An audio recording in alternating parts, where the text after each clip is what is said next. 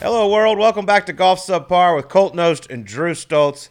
Sleaze, just got back from San Diego, where our man Max Homa put on an absolute clinic in the final round on Saturday. A little six under par 66 around the. Dude, I was there. Torrey Pine South is a monster. I mean, I've, you've played it. I've played it. It he made it look like a pitch and putt. Yeah, if you get anything kind of going off off track there, especially the driver, it becomes really hard, really quick. He looked so good. We had him on radio this morning, talking to him or just watching him yesterday. The first thing I noticed, a, I mean, his golf swing's been perfect. You and I, we talk about it all the time. I feel like we're a little bit vindicated with how, much success Max is having. People like, oh, you just say nice things about your friends. Like, no, dude, this is this looks as good as anybody I've seen in a long time. But yesterday or Saturday, watching him in the final round, he looks so calm. Like now, it's he's won now. This is his sixth time. It doesn't look like just his mannerisms. He's not as fidgety and things. It looks like he's not only comfortable being in that situation, but like expects to win now. And if he doesn't, it's not like, oh, I blew my one chance because he's been there over and over and he'll continue to be in the future. He's a stud, man. I'm so impressed with his game. What him and Mark Blackburn have done, it's truly remarkable. He has, in my opinion, transformed into a top five player in the world. I, I, I think if you put a list of tour players with no weaknesses down, I think there's two people on that list. It's Jon Rahm and Max Homa. And I know Max hasn't performed the way in major championships that we expect him to or that he expects to, but I think that's coming. Reminder Max Homa is still younger than when Phil Mickelson won his first major championship. So let's give him a little bit of time here. He's at six wins. His game just continues to get better and better. In my opinion, I think we could be looking at a future world number one. It's trending that way. I mean, who's been better in the last year, 18 months than Max? Very few. Very few. And now the next step is major championships. He's addressed that. He knows his, you know, reputation. He was better last year than he's been before. But typically, I mean, the the transformation is you got to win some. You don't just launch into winning majors right away. Like you got to win some other stuff and work your way up. And then now he's in that place now where he's going to go into major championships, Augusta especially, along with Rahm, along with Rory, and it'd be like, all right, now you're a dude. We expect to start winning stuff. I'm and gonna- I think he's fine. Like that. That's a privilege, by the way. I'm going to look at this as we're talking because I'm now very interested. But, you know, four of his six PGA Tour wins have come in the state of California. The U.S. Bad Open this year. Got to start winning in true. Florida, dog. That is true. Florida and Texas and But- Nevada. Just a reminder the U.S. Open is in California. Correct. LA Country Club, a place he once shot 61 at at Pac 12. in college. Yes. So he was 50 to 1 before yesterday before Saturday's win. He's now 36 to 1. So things are starting to change a little bit.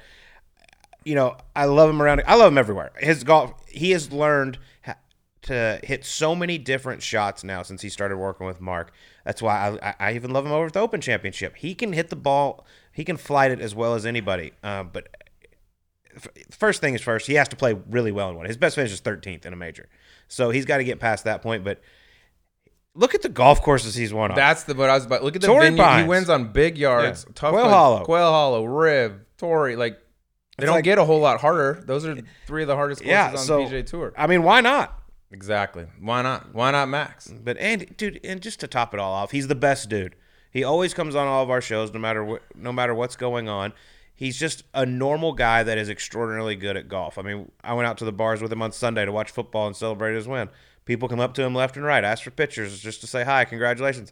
He's just a normal dude, man. He doesn't walk in there, doesn't want any velvet rope or anything around his table. He just wants to sit there and have a good time. And he's the same way he was five years ago when it wasn't going good, and he wasn't one of the best players in the world. Things were going tough. He was the same off the course then as he is now. I mean, I sent him a text yesterday. Like, he's gonna get seven thousand texts. Send him one. First thing he does, how the club championship goes? Like, fine, you know, but That was a sneaky- It kind of pales in comparison to to what you're doing here. Like he's just, it's just genuine. That was a sneaky way of you wanting to talk about the club championship. Well, I lost in the final, so I don't really want to talk about it all that much. If we're being honest. By the way, the guy that you've abused on this show, Yeah, make him wear all his TCU clothes. Hayden Wood is the guy that took you down. He had some pent up aggression. I feel like it, I feel like it was personal. Did he wear orange? out there? I wanted him to wear a purple. I was like, dude, bet still. He's like, no. Once football season ended, it's over. I was like, it's probably fair, but uh, I feel like the, it, it was personal. All right, well, good playing. with H Wood. Tried my ass off, beat some good players on the way up, but I'm getting old and washed. You know what it is. But man, it was a, it was a great week in golf. How about Dubai? There was some crazy Ugh. shit going on in Dubai, by the way. That was probably the most drama filled golf event I've seen in a while. Shocker. Patrick Reed at the middle of a lot of it. What'd you think of? Let's start with the tee flicking Who at the beginning. That got blown up so much. I'm just like, here, no secret. Here's two guys don't like each other. One guy tried to kind of squash the other one, wasn't having any part of it. Throwing, they said like threw a tee at. I saw the clip. I was like, it's a flick in his direction. Like that. I feel like that got blown out of proportion. They acted like they tried to stab him with like it. this is how much we crave drama in golf. It's like that's the big blow up. That's a zero, zero point zero. I feel like that just got overhyped. However, final round, ball in the tree that gets lost that he then identifies with binoculars with the rules official describes his mark. Yep, there it is. However, upon further review, video replay shows that wasn't even the tree your ball went into. That got a little suspect. Do we not have ladders in Dubai? Can someone not go out there? I mean, they can plant 500 this- of them Yeah. tomorrow. Just cut the thing down, figure it out. First, we know how he marks his golf ball. We've seen it. The red dot over on the right, black line. Let's go in that first tree, dig around a little bit, and let's find one of them sons of bitches. I also just thought, okay, Brandel put the whole thing frame by frame, spotlighted the ball. Like, look, this is the tree they said they found the ball in. Here's the tree the ball flew into. How does that happen? I was like, why can't you do that during the coverage? And someone be like, dude, y'all are looking in the wrong tree. Yeah, I'm not ain't sure. even the That's a good tree. You know what I mean? Like, we replayed Patrick Reed's ball bouncing at Torrey when he said it was plugged 80 million times live, seeing it. And they're like, I don't think that ball can plug after a bounce. Why can't you go in and look at the camera and be like, dude, it's in that first tree, not the third one down that y'all are looking at. That ain't it. So whatever ball you're looking at, it, maybe it has a similar mark. That's not the ball. I don't know why they couldn't do that live. It's wild, man. It just seems to never end with him. And now Brandel breaking down that video, lawsuit's probably up to 1.2 That's, billion. that's at least double, but your parent, your kids, kids, kids, kids, kids are gonna be paying Patrick Reed. after oh my god! I mean, what's going on? But uh, And we had Donald and Stenson paired together too. We got the former See, president. nothing. They Cup, like Ryder each Cup other. Guy. like I they- know, but it's just trying- like there was cool shit happening all over. We almost got a Rory Reed playoff. Now- they could duck that pairing earlier. I was like, you're gonna have to put them together in a playoff. I'm a Rory fan. God, that would have been sweet. yeah, I'm a Rory fan. I want him to play well, but I was sneaky hoping he was going to miss think- that putt just so they'd have to go to a playoff. Ever, even if you're rooting for Rory to win, be like, still win, just do it in a playoff. Yes. it would have hurt more too. I just want to see what that interaction on the first t- or on the 18th tee when Oh. they go back there, and then finally when someone wins, how does that go? it would have been nothing, but we would everyone would have blown it up into something big. But they got some nice drama over there in Dubai. and Phil did. made his return to Twitter. By the way, Oh my god! Yeah, apparently winning Those on the back- PGA Tour is those easy. thumbs, those thumbs have healed up. He's back. He's gotten He's bored. back. Well, this episode of Subpar is brought to you by the Stack System, the most advanced training system in golf. The Stack System pairs a single club, which is configurable into 30 resistance levels with an industry-changing app. The Stack assesses your speed profile and provides custom programming. Sleaze, I use this thing. It is phenomenal. You Actually got a little, huh? You hitting seeds? Oh yeah. Good. Well, kinda. I'm a little banged up. You got a hurt now. wing. I know Vegas. Right. Vegas hurt my wing. little flapper ain't I've, working, dog. I've been off the stack for a week, but I'm ready to get back into it because I was picking up four, five, six miles an hour. I'm very excited to use it. The stack was created by leading golf researcher Dr. Sasho MacKenzie and the VP of Fitting and Performance at Ping, Marty Jertson, who's played in six majors himself and has his name on over 125 patents. You know, the first time I heard about this really was Matt Fitzpatrick at the U.S. Open back at the Country Club, where he went from just all of a sudden being one of the straighter, shorter hitters on tour to hitting bombs. Changed his whole game. 181 mile an hour ball speed, just absolutely insane. Bryson DeChambeau believes in it. Chris Como's all about it. Um, World Long Drive winner Martin Borgmeier hits missiles with this thing. Dude can swing at 150 miles an hour, by the way. Helpful. That's ridiculous. But go get yours today. You deserve more speed, and we got a very special offer for you. Go to thegolf.com pro shop. Use code SUBPAR for 10% off your stack system. 10% off, but you gain a shit ton of distance. Good trade. Like I said, you'll make that back with your friends. Just long drive contests every hole. Easy. Uh, all right. Well, this week marks one week from the start of the WM Phoenix Open. I can see your heart starting to pound out of your chest already. Look at these. Look at these hands. They just clam up every time. I, I drove by it on the way here today and saw it, and it was busy. I was like, oh boy, it's al- we're almost here. You could smell This the is booze. when I knock about five years off my life expectancy, Yeah. And at which that- is dwindling. You ain't got much I left. only got about four or five left. But man, you- you mentioned the stands are up. This field is going to be rocking. It's going to be such a fun week. And our guest this week, he's the biggest bird of them all. The executive director of the Thunderbirds. So I think that makes him your boss. Officially, unofficially, Yeah. ipso facto, yes, probably my boss. Hard to get fired from Yeah. a volunteer job, but I can probably do it. His name's Chance Cosby. He also, if you follow him on social media, three pieces of pecan. The this thing is blown up. He's an incredible cook. Also runs one of the biggest golf tournaments in the world. Here he is, Chance Cosby on Golf Subpar. Okay, we have a very important guest with us here today. He's the biggest bird of all the Thunderbirds, the executive director of the Thunderbirds. He's formerly the main man at Ping and their tour department, not to mention social media phenomenon. Three pieces of pecan or pecan.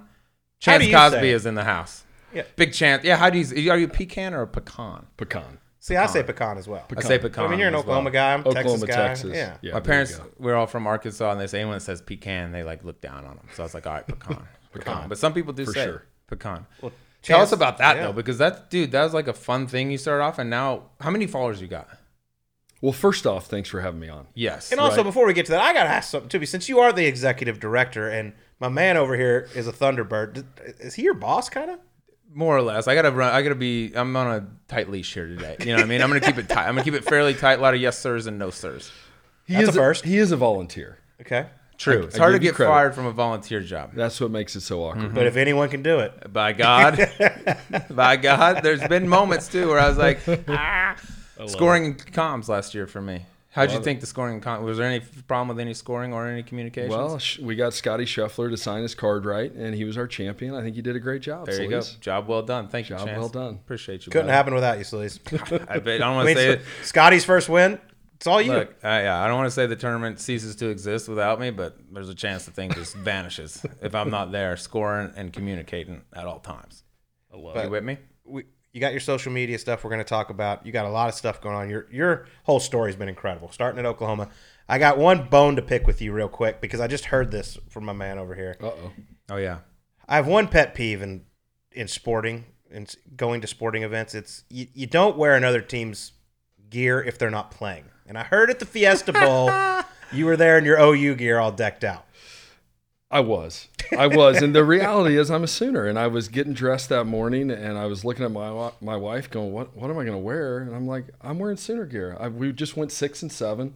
Worst year, you know, since probably the early 2000s, late 90s for sure. But I just figured, what the hell? I'm going to wear my Boomer Sooner hat. And But I pulled for TCU. Okay. Because. Uh, I pull, my guy. I pull for the conference. That's right. Well, since you are the biggest of the birds, I'll allow it. Yeah. But I don't like it. Appreciate the that. pterodactyl. I go to like Cowboys Giants game and some dude's walking down the aisle in a Packers jersey. I'm like, hey, they're not even playing here. I mean, it's not like wearing like golf shoes when you're not playing golf. true. It's just, I love it's those. just I do taking- love those. I people. really It's and, just and the taking care- rangefinder is a hot look on the hip too. I love that. Like, yep, this dude. Seen it a lot. This dude gets it. You know what I mean? Yeah. If you go out to the, if you go out to Phoenix Open and do the caca, Charley Hoffman and Chance to turn around. That's the big bird. When has Charley Hoffman become a Thunderbird? I mean, you, you got to have a seagull in the Thunderbirds. He's the only one with a good actual wings. Yeah. You know. But let's talk a little bit about your social media stuff. Between TikTok and Instagram, over a million followers, three pieces of pecan. Pecan. But go through it because the story is incredible. How how all this even started. Yeah, I mean, I I would say that I grew up in a great house. Uh, my mom was a great cook and is still a great cook. So I kind of just grew up in the kitchen when she was making breakfast and dinner and stuff. I would just kind of jump in and and I learned pretty early I like to eat good food and I just I just kind of took to like how to cook. And uh, I cooked a little bit in college and I would smoke ribs and stuff with my dad. My dad was a golf pro, so he was off on Mondays. So in the summer, we always used his smoker and smoked ribs in the summer. And so my dad kind of taught me how to cook outside. My mom taught me how to cook inside. And then COVID came, and um, and we waited like you know I wouldn't say we waited, but it was late in COVID. My youngest son uh, just said, you know, Dad, we should I should just start filming you. And I didn't have TikTok on my phone. I'd heard about it, but I didn't know what it was. And uh, I said, "Well, how how would that work?" And uh, he just showed me some videos, and and uh, I said, "Okay, well, OU was playing Florida uh, on New Year's Eve. What was that? 2020, and we were dominating Florida." And and I said, "Well, I'm going to make a little smoked whiskey in the fourth quarter here to celebrate our domination here."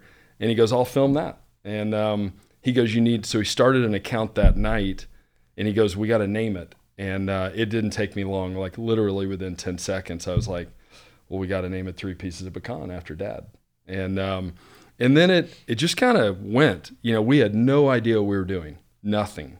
And um, but he really helped. First few were just to like some music and showing the food, and then he was like, "Hey, you need to go on camera. People need to see your face, and you need to tell people how to cook." And uh, so we just started, and uh, and then it then it just kind of went. You know, I, I can't explain it. Um, I think people really truly want to know how to cook easy meals on the on weekdays. I, I've kind of branched into like just just make meals that families can make and and I throw in the barbecue stuff because that's what I really love, but that doesn't get as much traction. It's more like one pot spaghetti and stuff like that that you can make on a Tuesday night that takes 30 minutes, and um, and it's just kind of gone from there. I I didn't. I think it kind of dawned on me that it was going to grow pretty quick um, when Good Morning America called. Uh, that's probably a That's good a sign. pretty good. I thought it was a joke. Yeah. I'm like, hold on, you know, they Good Morning America called and they're like, we want to come to your house, film a Father's Day barbecue in your backyard Saturday at 5 a.m. You'll be live for four minutes, and I'm like, is this a joke? Or and and we did that, and that's that week we made a logo, we made T-shirts, and we're like, okay, let's just see where this goes. But That's the, honestly wild. yeah, but the Good video that really America. got you going is the salsa one, correct? Salsa, yeah. Okay, can we listen? We all love Whisper Rock here. Can we get can we get some ch- some chances salsa up to Whisper Rock hmm. No kidding. All the clubs around the country, by the way, or anywhere? Ev- that's what we everyone need wants some when they come in: some chips and salsa. I kind of been waiting to maybe like a menu item up there. I think it, you know, The that'd I be would kind love of for it to be salsa. We'll call Greg. So, what was the first video? you- Actually, don't don't Don't do that. Don't don't call. Greg. Yeah, Greg. call Greg and tell him I got a good idea. Yeah. I know which line that goes to. Uh, when was the first one? You started off doing this, it started gaining traction. But when were you like, oh, this could actually be like a real thing? It was, Was the there one video that just blew up and you're like, holy shit? Uh, yeah, my like I don't know fifth or sixth video, I literally made some roasted broccoli, and it got like fifteen or twenty thousand views, and we are like, whoa, wow, that's a lot of views. And um, and then we did a salsa. I don't know, a couple weeks later, and uh, I think what I I recently told uh, Dylan was we we posted this salsa, and I made a mistake. I called it TikTok salsa. That offended a lot of people because it was a very traditional salsa that families had been making for generations. And I just said, hey, I'm going to make this salsa. I'm going to call it TikTok salsa because I've seen it a lot. And uh, that did not go over well. So I spent like an entire night apologizing to people. Don't piss off Um, the internet. Social media is cool about that. yeah, But it went. I, I got a like it had a million views in a couple hours, and my son said he goes, "Hey, we we got something. Like that's this is this is crazy." that's real. So like, Um, I mean, you, you you're executive director of the Thunderbirds. I mean, waste management WM Phoenix Open's coming up very soon. Like, how much time do you spend on this? You know, the TikTok, Yeah, Instagram side versus the Phoenix Open stuff and Thunderbirds. You know, I'd say uh, one Okay, is so- probably on my food. You, we've got to a point where, like, I'll do it. I might post or film a video at night during the week. Sometimes I don't. I've kind of slowed down recently, and then I'll do you know one or two videos on Saturday, Sunday, and even if I'm working on Saturday, Sunday on my phone or emails or whatever. Um, I can now knock out a video on a Sunday like I did yesterday. I made shredded beef sandwiches yesterday, posted it uh, you know yesterday afternoon, um, and then I've got a list of like 50 ideas. So anytime I get an idea, I just jot it down, and then I think about and and I get new ideas every single day. And now people give me ideas. So it it it looks like it takes a lot of time. Um, it it really doesn't. You know, I I I can do two to three videos a week, pretty easy now. How depressing. By the way, it? it's just me and a phone. I know. It's my it's That's me and my wife and my son. thing. And then that gets you on Good Morning America. You just started. Can we can we discuss around. this? This is one percent of his time. This is a lot of our time. Yeah, we don't have a million. He's had over 200 million views. Yeah, we We- suck. You guys We need gotta learn to cook. put dog. some put some food on the table. Yeah, good point. Very good point. We just gotta we gotta piggyback off a chance here. Get us on TikTok a little later. We'll do a little dance. I'll, I'll Yeah, be doing man. that. Before you got into all this though, let's go back to your because you were the main man at Ping's tour department for a while. But before that, OU obviously, as you were mm-hmm. talking about, you're a hell of a golfer too. That's kind of The whole family. led you into yeah. You come from a nice lineage, huh? Yeah, we're we were lucky. Uh, I grew up in a golf family. I grew up at Hillcrest Country Club just north of Tulsa. My dad was the head pro there for 42 years. My older brother, and Craig, we all went to OU. One of us was on the golf team for 11 straight years. Um, Greg Gregg Grost was our coach. So my parents, they traveled a bunch. They watched a ton of golf, and I just grew up around the game.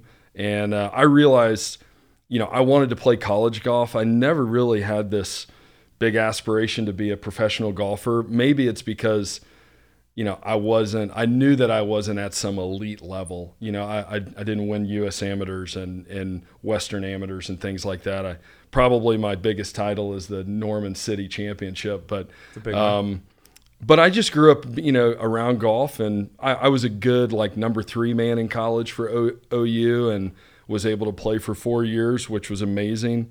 But I think like halfway through my junior year, I realized like I'm not playing. prof- I'm not going to play golf past college. Was totally fine with that, and uh, I was just kind of dead set on working hard, having a good finish to my career, and then I wanted to be in the golf industry.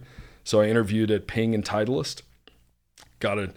to be candid, I thought Phoenix sounded pretty good. And uh, you guys probably know Cricket Mush pretty well. He hired me, and uh, I moved out here and just knew a couple people and and figured I'd start here. And and the ride at Ping was great. Like you know, obviously the Solheim family, incredible company to work for, and ended up managing their kind of worldwide tour program and did contracts for all of their tour players from 03 to 2019.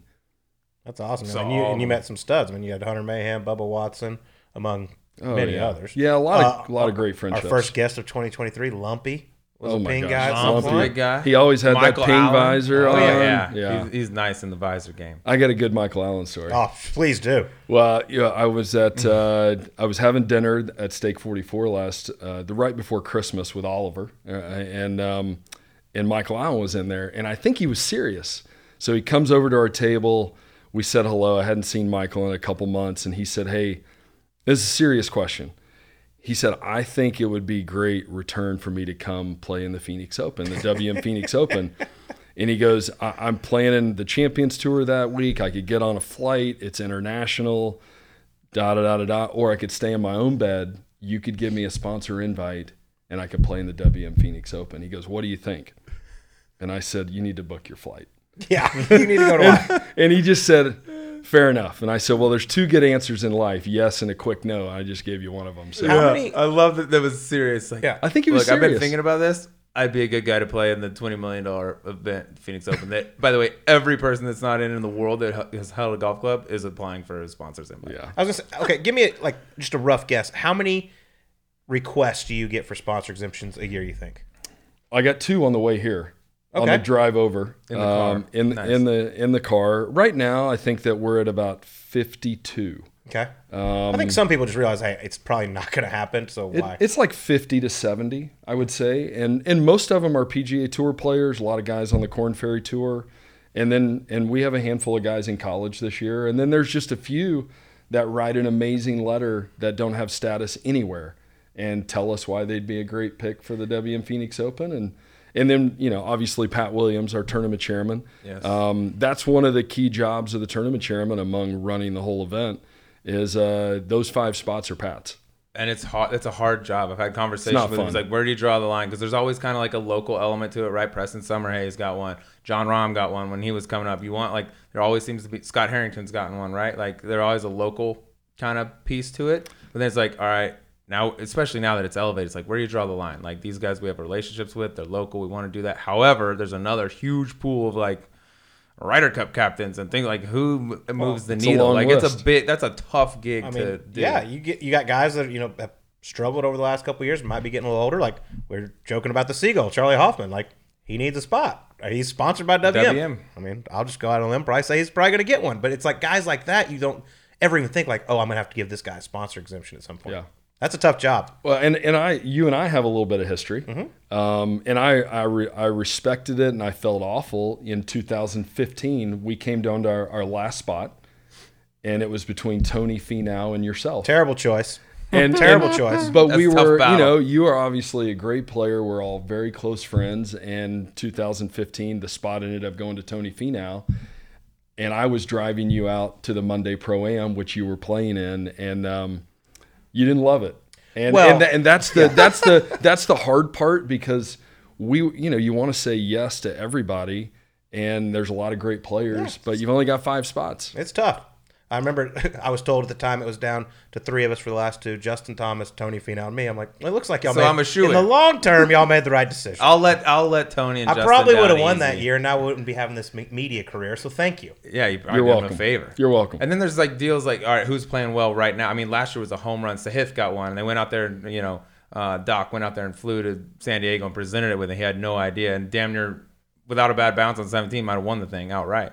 Yeah, we do. We tell every single agent and every single player, whether we talk to them or it's email or text, to say, hey, we're going to watch Sony, we're going to watch Amex, and we're going to watch Farmers.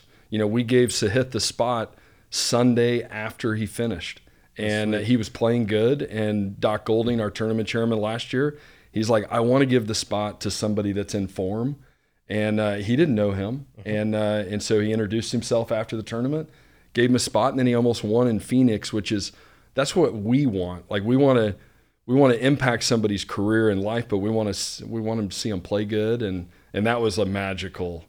I would Yeah. Sahith was a magical Yeah, deal. Doc correct me if I'm wrong, but like year. for y'all, like I don't know if you're supposed to root for someone, but you're rooting for those sponsor exemptions. Like you want to make y'all self look good for picking those guys, but that's such a cool story when guys like that are up there in the mix. You're looking at your five guys and all the tournament chairmans of the past. Yeah. they're looking at how their five guys Yeah. played. So Danny Callahan in 2015, it was literally Justin Thomas, Tony Finau, Daniel Berger, Padraig Harrington, and Jon Rahm.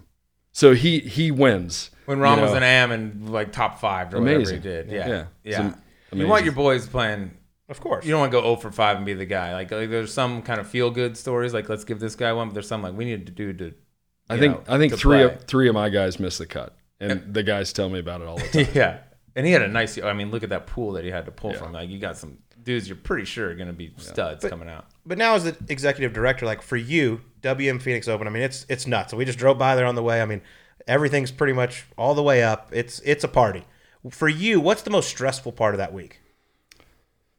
Oh, that's a really good question. Like, you know, hotel rooms are a stress right now. I talked to a couple agents this morning. Hard time for players finding a, a, uh ho- hotel room with Super Bowl in town.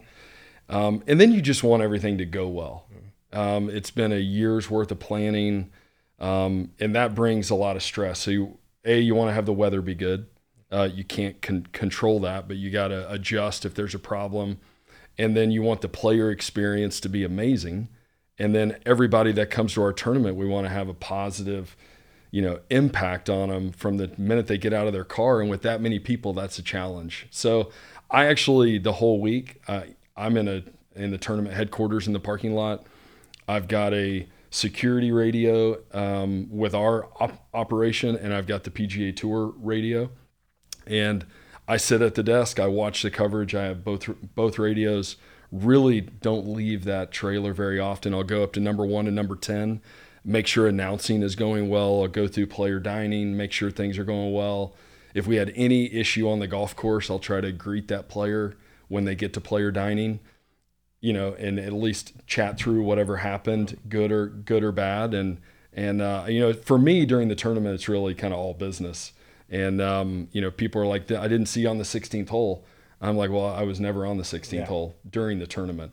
I'll go out there Wednesday for the sh- for the shot at glory, uh, but after that, you know, it's too much time to get out there and come back. That's why we have we have venue chairmen everywhere. So if I need something on 16, I just call a couple people that are on six, 16 to deal with fix whatever problem that there may be. Sleaze is always available for 16.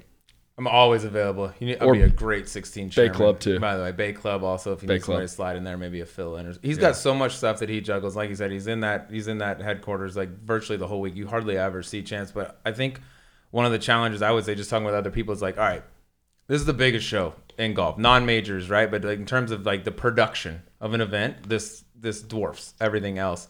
But people expect it every single year. How hard is it to keep adding stuff? Like, all right, we don't want to stay the same. We want to go to the next without it getting like, all right, out of hand. This thing has just become spring break.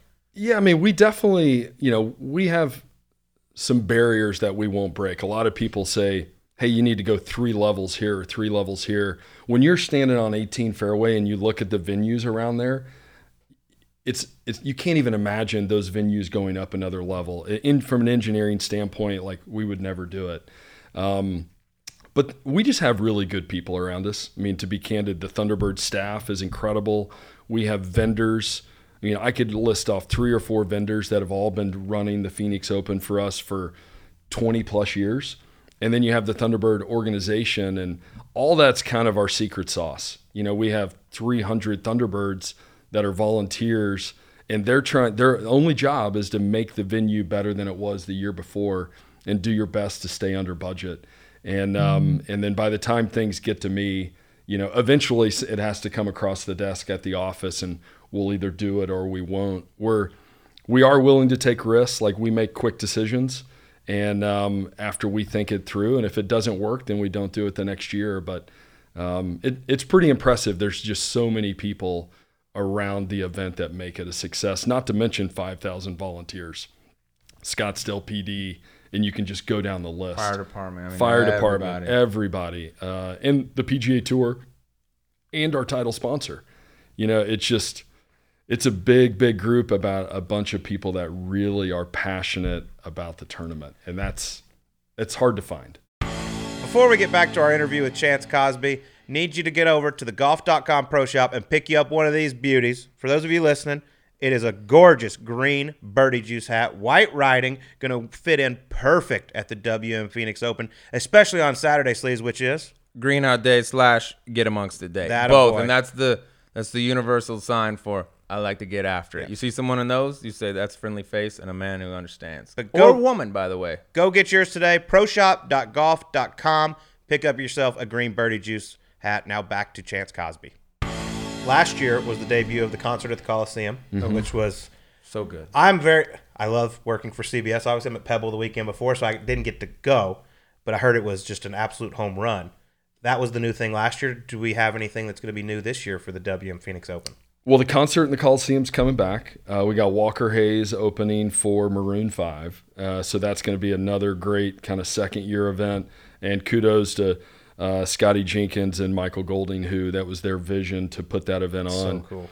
and uh, we have a huge fan zone. You know, I know that might not be something that's crazy exciting until you get there and see it, and that's where our general admission go to get food and get drink. We made a huge capital improvement. That's a really congested area, and so the fan zone area is going to be very, very cool. And we've built out um, Desert o- Oasis a little bit deeper into the golf course. A lot of people don't even know what that is, but that's been a growing venue out to the left of number five. Yeah. And once you get out there, like people are now coming to go to the Desert o- Oasis. It's like craft beer, Little Miss Bar- Barbecue, and you know they're going to have smokers out there, so you're going to be smelling that barbecue around the course all week. So um, every basically we built everything that we built last year, and our entrance is going to be very different because there's going to be a new DraftKings sports book, and so things will look you know a little bit bigger, a little bit better, a little bit cleaner. Uh, course is in great shape already,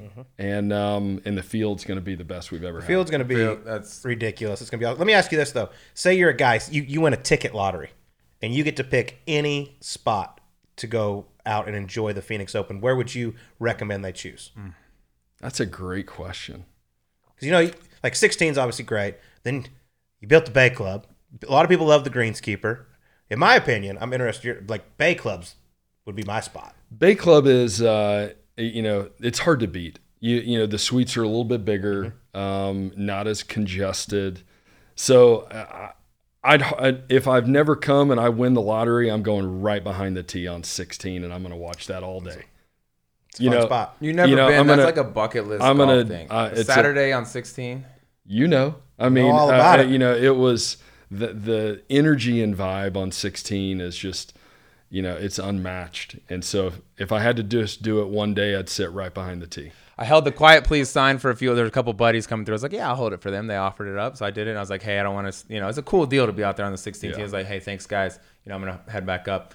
Like one group, I just barely made my way up there, and then the Sam Ryder Ace happened, and it felt like an earthquake. Like, I never experienced, and I would never will again. The like the wildness of that on a golf course. Yeah, that was just one of those moments. It kind Oh. of it kind of was like a tiger like moment Mm-hmm. moment, and uh, that obviously uh, was 25 years ago when Tiger made his his ace there. But I was in the tournament trailer, uh, like I always am. And I had my, I remember I had my phone charging and it was in my hand, and we have a TV right above us. A few of us were in there, and he, it goes in, and I threw my phone against the wall, and we're all going crazy. And then about 30 seconds later, I go, "Oh, we got a problem." Yeah. and Oh, and then we're on the radio like all hands on deck on the 16th hole all hands on deck and and we had to get that hole cleaned up as quick as we possibly We've could. lost contain I mean, on 16. Listen, it, it's something that doesn't happen every week on the PGA Tour. Like I think players know the WM Phoenix Open. It's a party. It's fun. Like, and we don't want anybody getting hurt by hit with bottles or anything or anything to disrupt, you know, the condition of the green. But my God, what a scene that was! I mean, when the when the GA section over on the right all threw their drink when it went in, like that was so cool. yeah you i mean you obviously had a first row seat uh, with um, amanda and i've watched that clip a hundred times uh, it was just you know I don't know if you'll ever see that reaction again because the beer cans are gone. Yeah. You know, we're going to have beers and cups. Um, you know, Brian Harman was playing with Sam. And uh, you know, I you know, I'm reading the body language of the players on the coverage and I'm like, I probably need to go see Brian Harman. And so I saw him in the parking lot and I said, Hey, how you doing? He said it was amazing. He goes, just put the beers in cups, man. Yeah. And uh, and that's all that we needed to hear. Uh, we certainly heard from the tour pretty quick, um, but you know we made the decision quickly that we're going to put the beers in cups and and they'll be green commemorative cups and and uh, you know we're going to obviously we do not want anybody throwing anything on the hole, but if that was to happen, you know that's going to hopefully mean, eliminate any issue. it was incredible because with TV, obviously every shot is not shown live. Yeah. And so I'm sitting right there by the tee, and when we're not going, like I'm watching the guys, and I'm I'm watching Sam Ryder's live, and then all of a sudden it goes in, and then they say down to 16. I'm like, oh my god, like I'm getting drenched with beer trying to make a call. I can't That's even actually, imagine. It was it. I mean, it was awesome. It was so much fun. And then I, I'll never forget Brian Harman sitting there. Sam Ryder comes over, gives us a high five and all this. And one of the officials goes to Brian as they're kind of cleaning off some of the beers, and he goes, "Do you want to wait or do you want to hit?" He's like, "Do I want to hit?" Like, what are you talking Quiet. about? get the guy with the quiet. Get the quiet, please, up oh real Oh, It's quick. like, gosh. Absolutely not. He goes, "I'll sit here and wait." Yeah. And it was a little bit of a back delay, but it's a it's a moment I don't think we'll ever forget. Yeah, uh, there was another there was another part of that day. Obviously, for about twenty minutes that day, you know, everything was electric. The radios were going crazy, and everybody's trying to get the 16th hole cleaned up. And then about an hour later, like the radios were dead silent. And I called our head of security on his cell phone, and I said, "Hey, is there something you're not telling me? Like, why are the radios quiet? Like this, it's Saturday afternoon." And he said, "No." He goes, "Everything's under control. Everybody's having a good time. We don't have any issues. Um, it's just a Saturday afternoon." And uh, you know that that's what ultimately what we want. And uh, you know that the Sam Sam Ryder he put his stamp on the WM Phoenix Open. Oh, he'll be for remembered for that. We were talking to him down at Combo. He's like, you know, he's like, I'm the hole in one guy now. Yeah. Like people that didn't use, he wasn't the biggest name on the PGA Tour. Now, every like people, you got him. Like I know the bottles thing is a thing, and that's been rectified quickly. But you also got like a moment, a moment that will you can't replicate. Probably won't be replicated again. Now that this- that's always going to live on. 20 years from now, they'll be showing that. Like, look at what happens on 16. Yeah. You know, I talk to players and they're like, you know, Saturday's so nuts there, but I was like, y'all do a great job. You move it up to 125, put the pin front left, very gettable. And some players are just like, I just want to get out of there. I'm like, dude, you realize if you do something like Sam Ryder did, you are remembered forever. I was like, you hit it in the bunker because you went at it and make bogey. They'll boo you for a second. I promise you, the next day you come through, they're not going to remember. Like, No. is the juice worth the squeeze? Is kind of the saying. You do something cool there. I mean, Harry Higgs, Joel Dahmen. There's was one, there's juicy. one hole in one. That was juicy. But it's they're going to be remem- remembered for that forever. They left their mark, and and you think about, I mean, you know, Sam obviously probably monetized that. He's more valuable because of, course, that because of that moment. Skyrocket. Yeah. Like you said, he's like, dude, I'm the hole in one guy now. Yeah, You know? he can go Like, tell just- that story for the next twenty five years. Yeah. I mean, his name's going to be on that beautiful plaque. That's right. not- I guess it's not a plaque; it's bigger than a plaque. Yeah. But I mean, he'll be on there forever. That's just it's cool. It's so cool. I know you don't release the numbers, but just to give people an idea, ballpark. Like, what do you expect? This is a Super Bowl year. It's the biggest year you can have. What do you? Ex- how many people in and out of TPC Scottsdale during the week? Yeah, we, we don't announce our attendance, and we're like, you know, I, I like to talk about this because we, you know, last time we announced our attendance was 2018. I think it was around 700,000 and change for the entire week. Um, but we we found ourselves like just kind of chasing our own number. And and I've been a part of the Thunderbirds since 2010, and in no meeting ever have I heard a goal of like attendance of how many people we're going to have at the event. And uh, so we just shifted our focus to our charity number. Um, but you know, it's going to be you got to think in that range. Um, and but we're not going to necessarily have more people. I think the level of VIPs and NFL players, you know, just already the amount of people that want to come on Friday and Saturday that are in town for the Super Bowl uh, is off the charts. We've we've had some NFL organizations uh, buy some, you know, hospitality on the golf course, which normally doesn't doesn't happen. So I think Friday and Saturday, if you're if you're into kind of the who's who crowd of sports, um, if you keep your eyes open, there's going to be a lot to see. yeah, you might just walking around, you don't know who you're like, oh my god, is that so and so? You know what I mean? And like, yeah, that I, is. I was They're just working out there. I was working will call a couple years ago, like busy time on a Saturday, and we'll get a note on our WhatsApp. Everybody go to will call. Everybody go to ticketing because the line is so long, and we all kind of go there. And you just work will call, and you just say ID, and you're taking the next one in line. And I grab an ID, and I go, Max Scherzer, and I look up, and he goes, "That's me," and he's all by himself. Yeah. And I went and got his ticket, and that guy ran off like a kid in a kid in a candy store. That's awesome. And so it's just a you know it's a cool environment. Last year, I was just walking around randomly, and some friends of friends like kind of connected me on a text, like, "Hey, I won't even use their names. Like, these guys are out there. They're NFL dudes, and you know who they are, right?" They're like, "Can you help them out or whatever?" I was like, "Walk over. There they are." We end up hanging out like the entire day. I'm like, "These Yeah. it's like shock," and no one said anything. Like they had the hats on and stuff like that, but no one said a word. I'm just like, "You don't get this." And they wanted to go everywhere. They wanted to see everything. You know what I mean? Like they're into it. They're not just there to kind of because they gotta be or done it something. if they were normal people? Probably not. I was Exactly. pissed Probably off. I got some famous people over here. There we go. I love Uh, it. one last question. I know you're you're a very busy man, so we can't be here all single day. But one of the questions I get asked the most is, why do they not leave the s- stadium on 16 up all year round? And I actually never have heard the truthful answer. Yeah, we, we I get asked that a ton. Yeah. Uh, as a starting point, it's federal land, and so you've got it's federal it's federal land that's managed also by the BOR. You've got the city of Scottsdale involved. It's TPC Scottsdale. We just use it for seven days, um, and then you know it pencils out to build it and take it down is the is the answer after all of that. And once you build a permanent structure, you better get it right Yeah. because we make tweaks and changes every single year and we make it better every single year we always don't you know we don't think we can but you've got somebody on the 16th hole there's three different thunderbirds that work that chairman assistant and second assistant once you're named the second assistant you've got two years to figure out how to make that hole better. We're, we're, we're not going to go up. Like it's already at its max height but every year that tournament or that chairman on that on that hole finds a way to make it better. And if you do a permanent structure i you know it's just complicated it's it's expensive and then you can't make changes. So That's um, fair.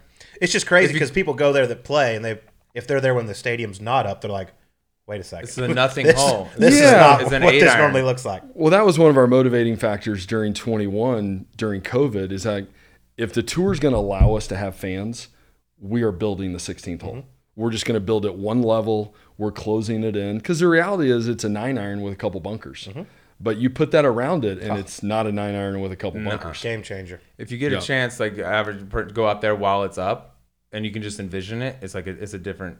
Animal out there. Before we go, I know you got you're busy, but we talked a lot about the Thunderbirds. I feel like people in this town know who they are, but for a lot of the listeners, can you just explain who the Thunderbirds are, what they do, and then you mentioned the charitable giving. Like, what does the Phoenix Open bring in? What does that do for the local charities? You bet. Um, so we we are a, a civic group that started in 1937.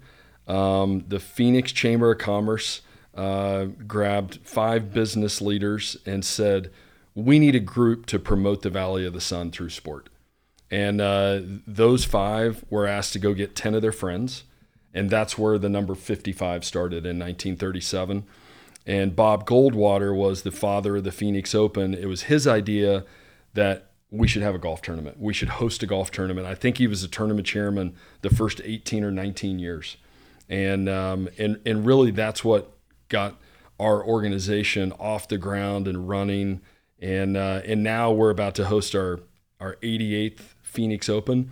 Um, but at the end of the day, it's a group of local su- successful people that that have time to give back, um, give their give their time, give their energy, and and it's a charitable organization that you know our only driving force is Thunderbird Charity. So how we work is we spend all year putting this golf tournament on, and then our fiscal year ends at the end of May. We take all the proceeds from our tournament, they're moved over to Thunderbird Charities, and then we have a 15 person board um, with com- community leaders on that board that decide where all of that money goes. We have two grant cycles, one in the spring, one in the fall, and we've given over 176 million dollars as a direct result of the WM Phoenix Open, and uh, and I think our economic impact last year was like 438 million dollars.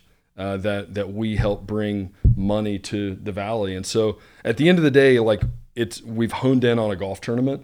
You know, the Thunderbirds are not a golf tournament. The Thunderbirds is a charity organization that funds Thunderbird charities that ultimately helps organizations and people in need in Maricopa County and just outside. 99% of our money stays right right here. So that's kind of the feel good story of everything that happens and and the community supports this event in such an amazing way. Like none of this is possible if you're not selling skyboxes and selling suites and having hundreds of thousands of people come out and enjoy the tournament in the bird's nest.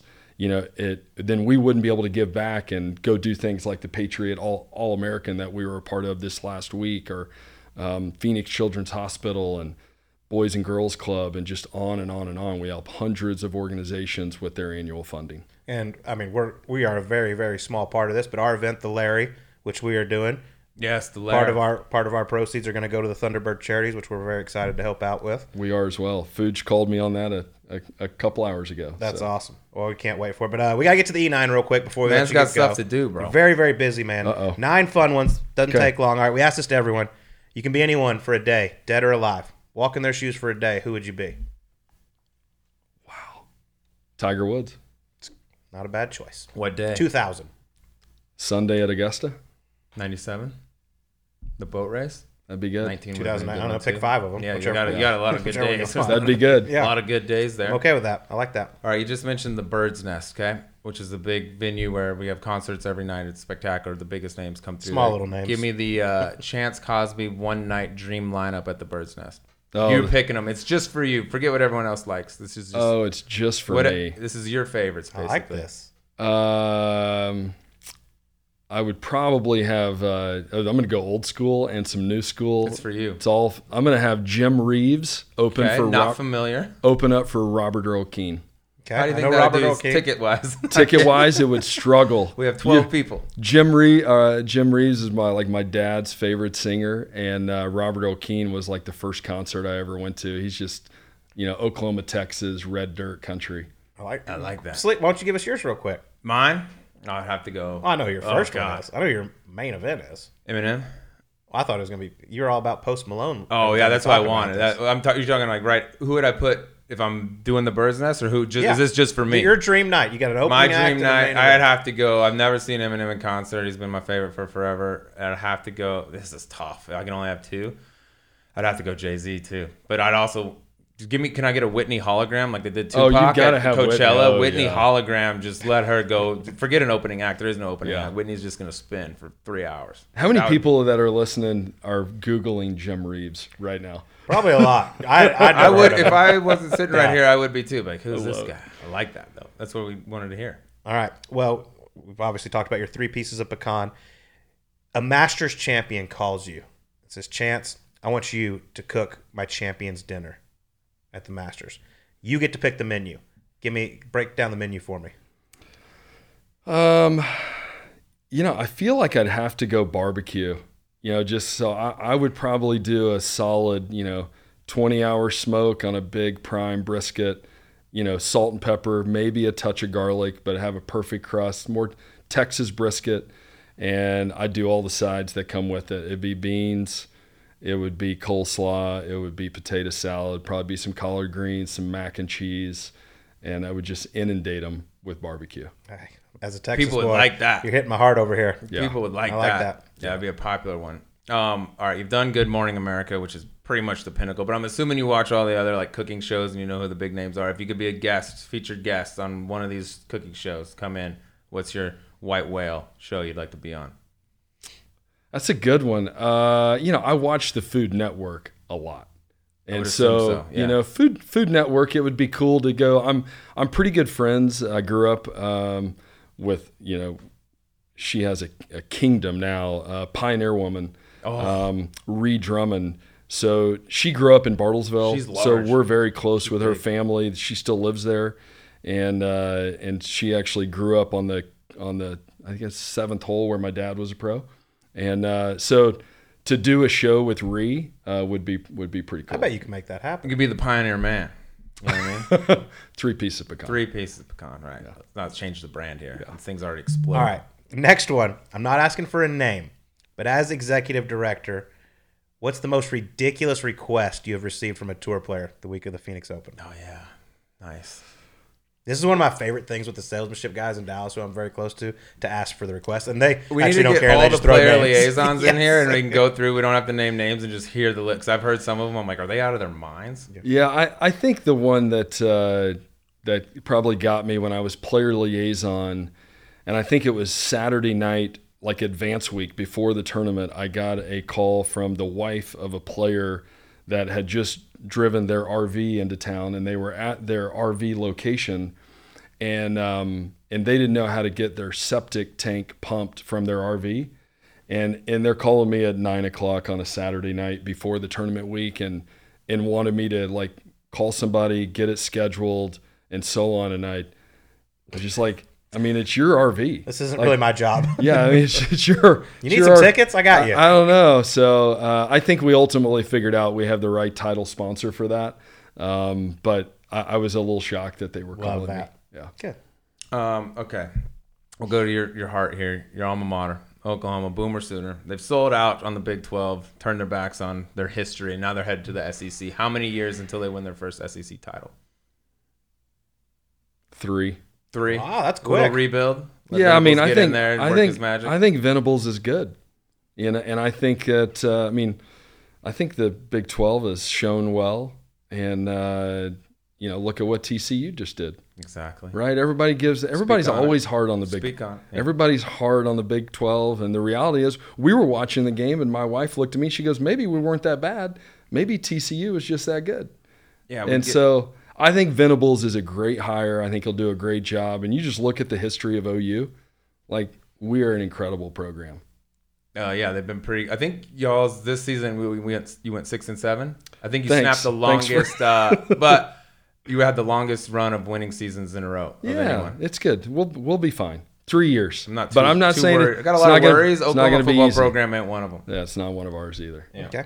All right, next one comes out each year.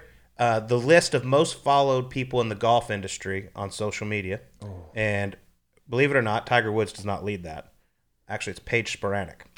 So how long until Chance Cosby, who you got over a million now, she's got just over three million, until Chance Cosby passes Paige Spiranac on most followed on social media in the golf world? That would be unbelievable. Oh my God! Can you imagine Chance Cosby, Paige Spiranac, Tiger Woods? I'm gonna need I'm gonna need a lot of luck uh, for for a lot of reasons. So I'm I'm a million followers between TikTok and Instagram.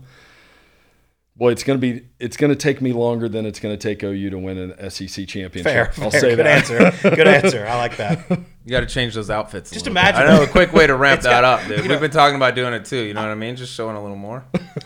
It's fair. I, I always laugh because it, it's her, and then t- obviously Tiger, and like Phil and Rory. Stewart And I mean, Stewart Cink's always Stewart's in there up there, too. yeah. But imagine Poulter. just at some point if your name's on that list, that'd be so Oh. cool. Just Yeah. the random person, like they'd put it out on Instagram or whatever. But Chance Cosby.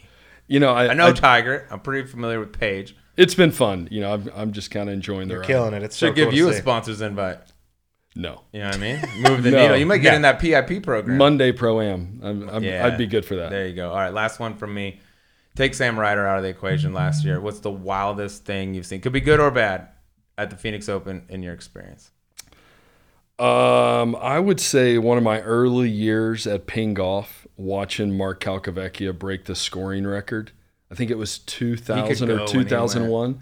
Mark Calcavecchia, and the weather was terrible. It was cold, it was sleeting, it was raining. And I think he shot, what was the number back then? 256 or 254. It was amazing. And he just boat raced the field. And and so I, you know, I got to know Calc really well when I worked at Ping. And when he felt good, like nothing stopped him. And he got in a rhythm and just he put the pedal down for 72 holes. And I, I walked, I think the last 54 just in awe of what he was doing. I loved When he went, he God, he was fun. went. He could go unconscious, like tie draws all day. yeah, huh? just a lot of right to left. Well, like Kenny Perry, Oh my gosh. put every Uh, pin back right and just see what Calc shoots. you know, I have one calc story. Uh, you know, when you when you work on tour uh, at a young age like I did, and you were a golfer, there were a few moments of like regret of like, why didn't I just try? Like it's pretty pretty cool out here. And my first year at Ping, we're at the Players Championship, and I get to TPC. I'd never been there, and I I walk on the course on Monday, and I'm like, wow, this is amazing. Maybe I should have tried. I knew I wasn't good enough. Um, and Calc reached out Monday night and he said, Hey, meet me on the tee on 10T at 6 a.m. tomorrow. And I walked the back nine with Calc and Tiger on a nine hole practice round. And I, I affirmed that I should not play golf for a living. Um, That's why I didn't try. I mean, they, guys they like were that. so good. They were so good. And uh, I mean, obviously, they're the best players in the world. But that was a cool memory that uh, I don't know if Calc did it on purpose, but it was nice of him. I mean, I was I was just you know not even a year out of college, and to get to go and Calc was in his prime. Yeah. So side side note to that, you know, you've worked with a ton of players, and when I first came out of college, I was at Titleist, and Philip James always told me he goes, the only person I've seen come comparable to hitting it in the middle as often as Tiger was Jamie Lovemark. For you, was there a player that stood out over all the years you worked with him that were like, my God, that was impressive? Well, Bubba's impressive. Mm-hmm. Bubba's uh, just shot making. It's, in, it's it, unbelievable. it it's like nothing we've really ever seen. So besides Calc, Calc was just that streaky. Like when he went, he went. Um, and I would say Bubba and man, Louis Oosthuizen was fun to watch. Mm-hmm. Uh, still is. Um, and you know, just his rhythm was so good. for Bubba, like TV doesn't do it justice. Like how much he moves it. Like, dude, he's moving a nine iron thirty yards. Yeah. One way or the other. It's it's cool. Until Shot Tracker came along, like you didn't have any idea. I've seen some of the guys, like the tour reps, when guys would come in, they would send me, you know, pictures of things. I saw some pictures of Cam before Cam Champ was like out. Like this kid's in college. Look at these numbers. And I was like, Are you out of your brain? Like you got what are you guys juicing the TrackMan or something? Like I couldn't believe they were like never seen anything like it. Like because he doesn't even go at it like on the Yeah. golf course, but at factory they were like send a few. you know? Bubba's Bubba's Sickening. rookie year at the Sony Open, he played with Mark Calcavecchia, I think, on Saturday. Calc called me Saturday night and said, "What what is this Bubba Watson?" What is and he this? said, like on the third hole, he hit an eight iron and he hit like a sixty yard cut, and and Calc grabbed him off the tee and he's like, "What are you doing? Like this is not like it's not a joke out here." And he's like, I, "No, that's just how I play." Mm-hmm. And and Calc was just his mind was blown. Never hit a straight shot. Never hit a straight shot. They uh, say you can't move the ball. Then ball doesn't move. You can move it. It's You can still move yeah, it can move. It can move. compared to what it used to. No, I can vouch for that. but it is it. I always enjoyed playing with him because it's just I, I and I swear for Bubba, it's like he doesn't know which way he's going to shape it. Like he kind of moves around, like Trevino kind of looks both ways. Like okay, that's the one. I'll do that. and then he goes. He can do anything. It's really cool. All right, last one. We're gonna go on a, like a high school grading scale, A to F. A to F. A to F. Okay. Got it. My man Sleeves Okay, over we here. go. I can see. I've, I've heard a lot of. E9s Oh, in my day. wow. I knew this where this was going. Here we Okay. go. He's been a Thunderbird we for a couple of I years. will- okay, Give go. me the grade for Sleeves as a Thunderbird so far. I will butcher this Wednesday pro am with the wrong answer.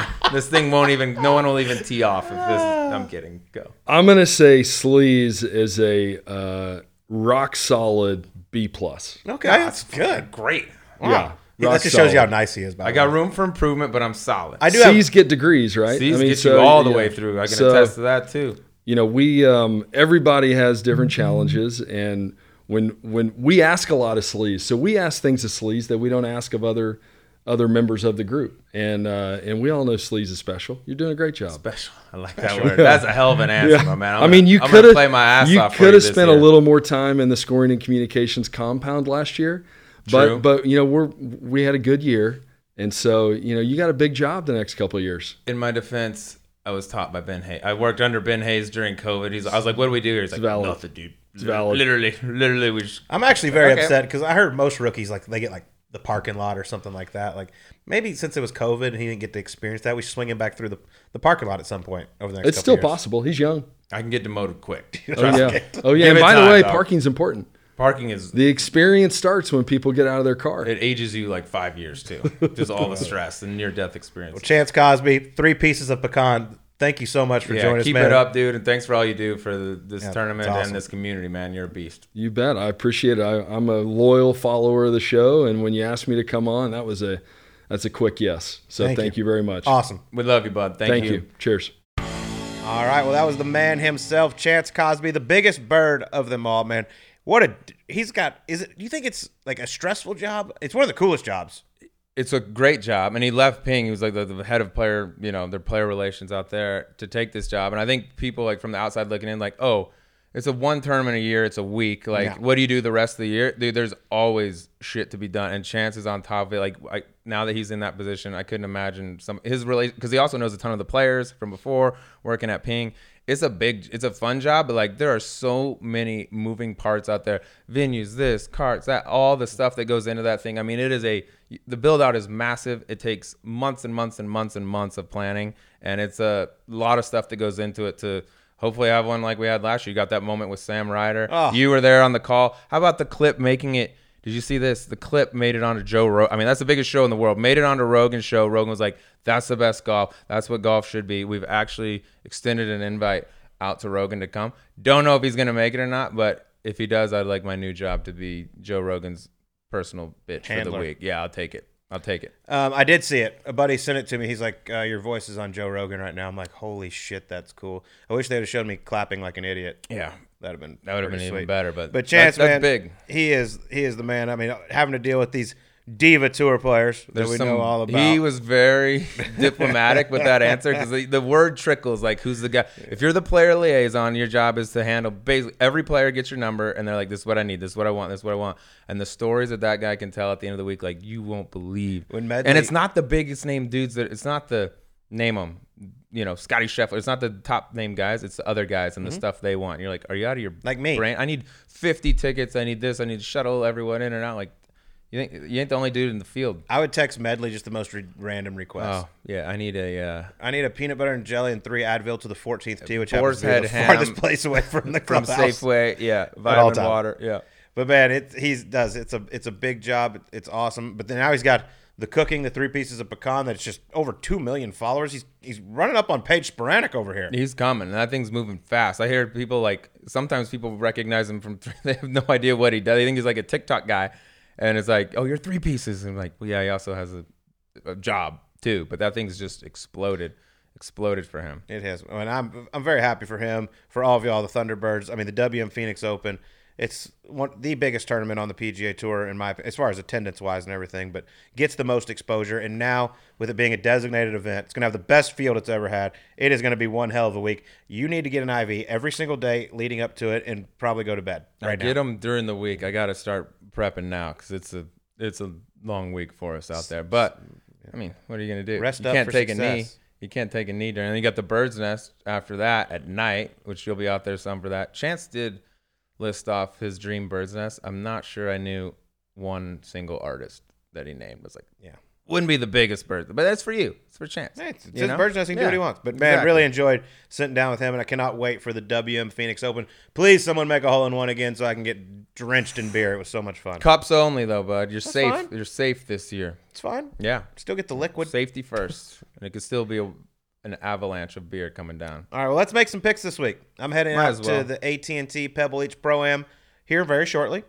It's going to be a lot of fun as Pebble Beach is. The weather's getting better each day, which I'm very excited about because last week it looked awful. It looked like it was going to rain and be freezing every day, which Pebble's a beautiful place, but when it's like that, it is not that much fun. coldest place on planet Earth sometimes. The wettest, coldest. It's freezing when that wind gets going. Yeah, like we that. got Jordan Spieth teeing it up, Matt Fitzpatrick, Viktor Hovland. Um, decent field, but this one's a lot of fun with all the celebrities that are playing. Jordan Spieth obviously playing with Jake Owen. Um, my buddy just called me. He goes, Josh Isner, who's playing Mm-hmm. as an AM in the event. He goes, I have one request. I'm like, what? He goes, you got to introduce me to Illenium. Illenium. Yeah. Meaning- Josh has I gotten don't- big into the DJs. And I don't even he's know a who that DJ is. He's, he's one of the That's biggest DJs in the world. He's like, you got to introduce me to him. I'm like, cool. Well, I don't even know what he looks like. Yeah, so you point him out, and I'll go. I'll I'll, go grab him, snag for him. sure. Yeah, yeah. Forget Aaron Um, Rodgers, Josh all the Al- other guys. Josh Allen's teeing it up. Mhm. Playing with our boy Keith Mitchell. Keith, Yeah. Jeff, Kevin Mitchell. Mm-hmm. So can't wait. We're gonna get out there. Uh, let's see if we can make some pick some winners this week. Might as well try. Okay, I'm gonna go with a guy who played well here in the U.S. Open when they had it. He won the United States Amateur on this golf course. He's going off at ten to one. Viktor Hovland. Love Vicky every single week. Uh, yeah, I kind of space about the USAM out there, but um, time for him to start rattling some off. Be a good place to get it going. I'm going a slightly further down the board. Uh, getting 16 to one here on this man, Maverick McNealy. We know he plays well in California. That's been pretty well documented. Uh, but he's if you look at his his start to the year, he's only finished out of the top 20 twice in his last. He missed the first cut of the year. He's made his next seven. Only finished out of the top 20 twice. That been quietly like playing really good. Now he's going back to what I think is his favorite place on planet Earth in Pebble Beach. Uh, I think he's worth a roll of the dice. It should be his favorite. He grew up there. He lived on the 15th hole yeah, it's good. It's a nice place to live. 16th hole. Sorry, 16th hole. Lived on Check the 16th out some hole. properties while you're up there. They're going- they're going pretty cheap Yard sale out there right now, I think. Yeah, Let's buy some, Nance's. some bargains. Some bargains up there on the coast. Um, before I get to my dark horse, we got to give a shout out to Charlie Belgian, yeah, who won himself a Jicky Jack after he came on subpar. You come on subpar, you play good. a It's pretty nice, much a rule. nice little jig too. Little 20 20, 20K? 20 racks for him. No There were some former deal. tour guys in that thing down at McCormick Ranch, the site of the Monday qualifier for the Phoenix Open. By the way, if you're in Phoenix and you can't make it to the actual Phoenix Open, go out there on Monday afternoon, and it's damn near uh, off-field PGA Tour event. Here's Phoenix Open Light. yeah, exactly. It's a, it's a nice. There's a nice. It's gonna be mix ridiculous. of people You that are on that anything thing. over 65, just pack your bags. Bogey one, just say see you later. Somebody's shooting low. All right, for my dark horse at AT&T, past subpar guest. He played pretty well the week after, but not what we expect. We expect huge things from our guest. 70 to 1 as well. Absolutely smashes it. Great ball striker. Starting to get more and more comfortable on the PGA Tour. Will Gordon. Seeds. Seeds. He might have a little delayed reaction to being on the show. It could be a couple weeks later. Um, yeah, I always like picking a former guest. I'm gonna go with an- another former guest who I actually saw this week. He's in town getting ready. Weather was terrible back home. Came out here to practice a little bit. Kiz, Kevin Kisner going 65 to one. So should be rested. Hasn't played since the QBE, but um, I mean, he hits it so straight. If he can get the putter going, I feel like that's a play. You know, at 65 to one, I'm like, that's a pretty good name have it 65 to one. So Kiz will be teeing it up in the Larry, which is one week away. Greyhawk Golf Club, Monday, February 6th, 11 a.m. shotgun. You can still sign up, golf.com slash the Larry. But Kiz texting me the other day. We're talking some golf. He's talking a lot of shit to me as he usually does because he's coming to play in our event, which he should because I helped him out with his event. But uh, wearing me out about it. And he goes, by the way, I keep hitting it the way I am. I'm gonna be taking your job soon. So if that gives you some confidence, perfect, perfect. Yeah, ran him was this week at the Rock. Uh, he was very nice about the Georgia game. Didn't give me too much shit about that. A little bit of shit about uh, my golf game when I was out on the course, but um, I feel like he got out here and got some good work in. It was cold. It was windy. Tough conditions for him. Should be like, dialed. kids, why why you gotta take my job? Why can't why can't we just work together? Good to hear he's confident going in right Yeah. after I picked him. Things can go. change quick, Mox. All right, well make sure you go to golf.com slash the Larry and get one of those last couple spots left and join us out at Greyhawk Golf Club. It is gonna be a lot of fun. We're gonna be getting amongst it. And that's gonna do it. Yes, Next sir. week, WM Phoenix Open, baby. Ooh-wee. Please God, prayers and thoughts and prayers for me, please. All right, we'll talk to y'all next week.